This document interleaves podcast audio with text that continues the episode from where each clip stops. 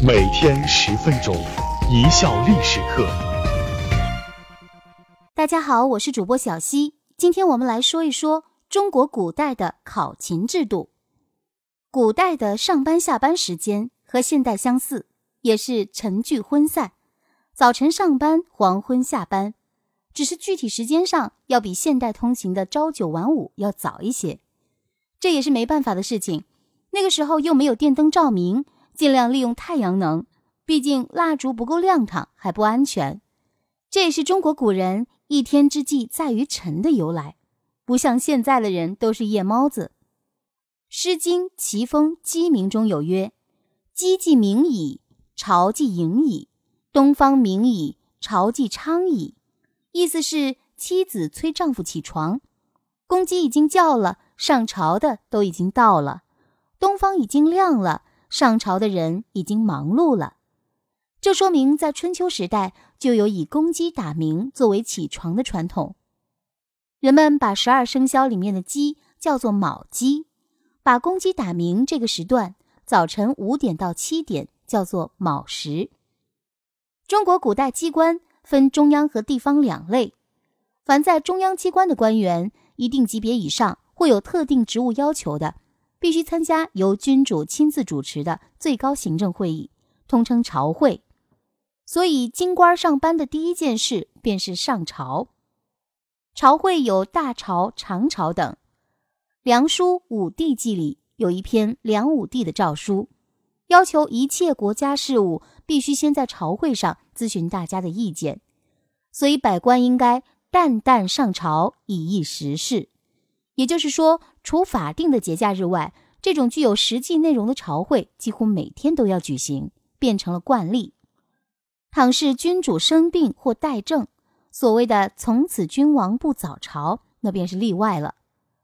要说这梁武帝的前半生，可是一个非常勤奋的皇帝，一改过去三日一朝或五日一朝的规矩，搞成了天天朝会，就是不知道大臣们作何感想。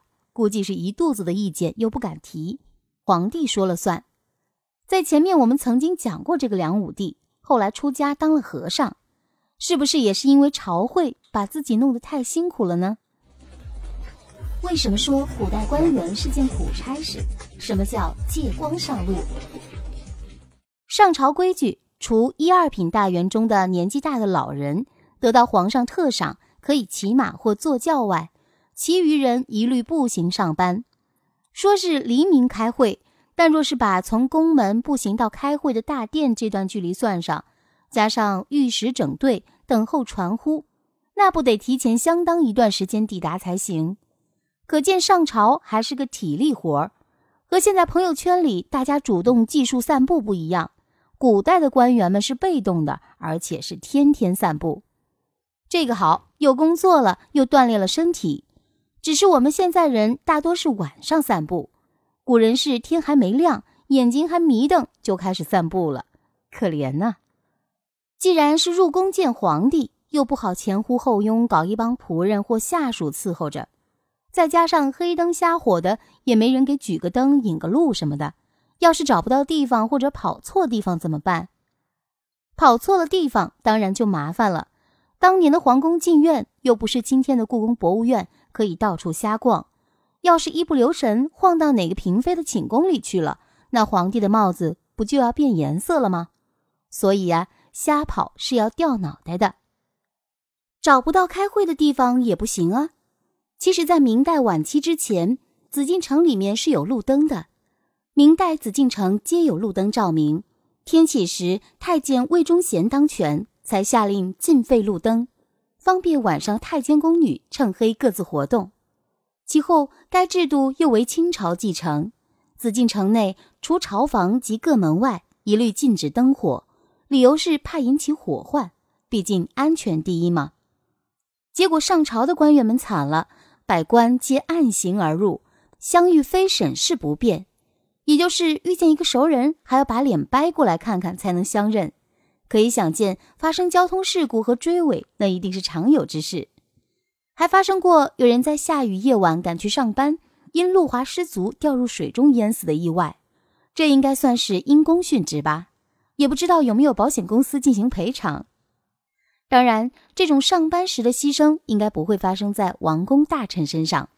在清朝，凡亲王与部长以上的大员、军机大臣都有专人打灯引路，还有那些有事要起奏的官员们，因为他们的奏报要在朝会上进行讨论，因而也特许给灯。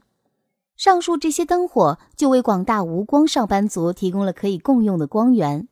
其他没有打灯的怎么办呢？好办，蹭啊！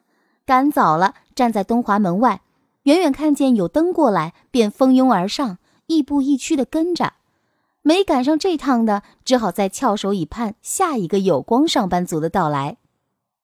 导演们拍了这么多轻功题材的影视剧，好像从来没有描述这个借光上班的真实细节。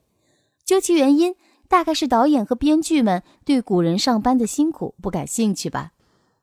古代上班开会怎么排座次？上班迟到或缺席会受到什么样的惩罚？参加朝会者的官员们来自不同的部门，品级也有高低不同，所以开会时要到指定的位置，这叫朝班，即朝会班次的意思。又因为官员经常会升级降级，或在不同部门间调来转去，所以具体到个人而言，朝班也不是一成不变的。现代的机关会议，出席者坐的位次，照例都由会务组使用坐席卡标示，对名入座不会搞错。古人还没发明这个办法，所以乱班现象时有发生。万历野获编就曾记载，明神宗时就因朝会时开时停，这位置便乱套了。有一次，一个阁部官员和一个监察官员互争位次，请负责朝班的人判定对错。得到的答案竟然是：如按长期，你是对的；如按大朝，他是对的。由此可见，不同朝会有不同的位次安排，这是在中央机关公职的官员们必须掌握的一门学问，否则一上班就要出错，一开朝会岂不就乱套了？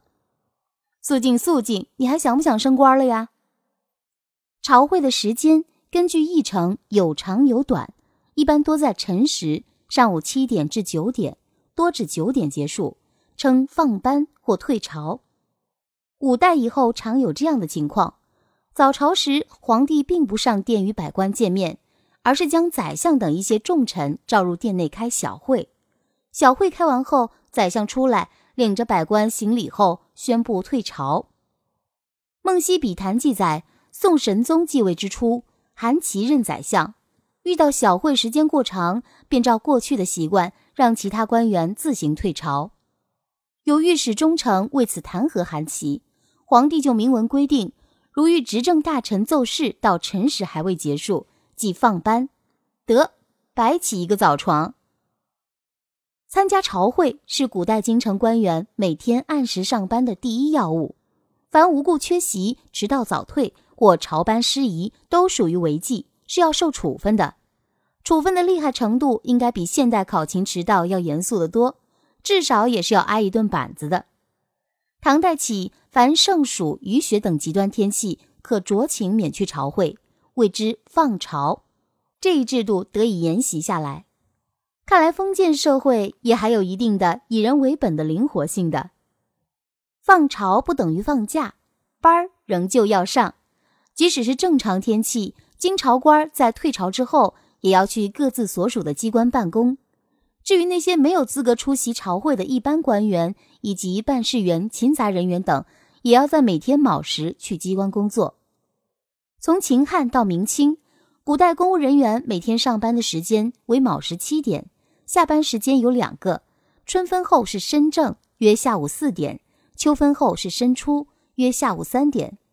这样看来，每天工作时长应该是八到九个小时，和现在差不多。白居易曾在《晚归早出》中写道：“退衙归逼夜，拜表出清晨。”为什么深夜才回家，一大早就上朝？估计是因为官员住的地方离皇宫都比较远吧？还是下班以后，官员们都瞒着老婆搞点别的自由活动？毕竟唐代的歌姬艺妓是比较风靡的，官府是公开允许的。可见，古代中央官员上下班时间比现在早了两三个小时，中间还管一餐饭。每天工作时长及午休，和现在没有太大差别，只是在照明和代步工具上比现在差得太远，所以古人比我们就辛苦很多了。科技进步万岁呀！感谢您的收听，本节目由一笑而过工作室出品。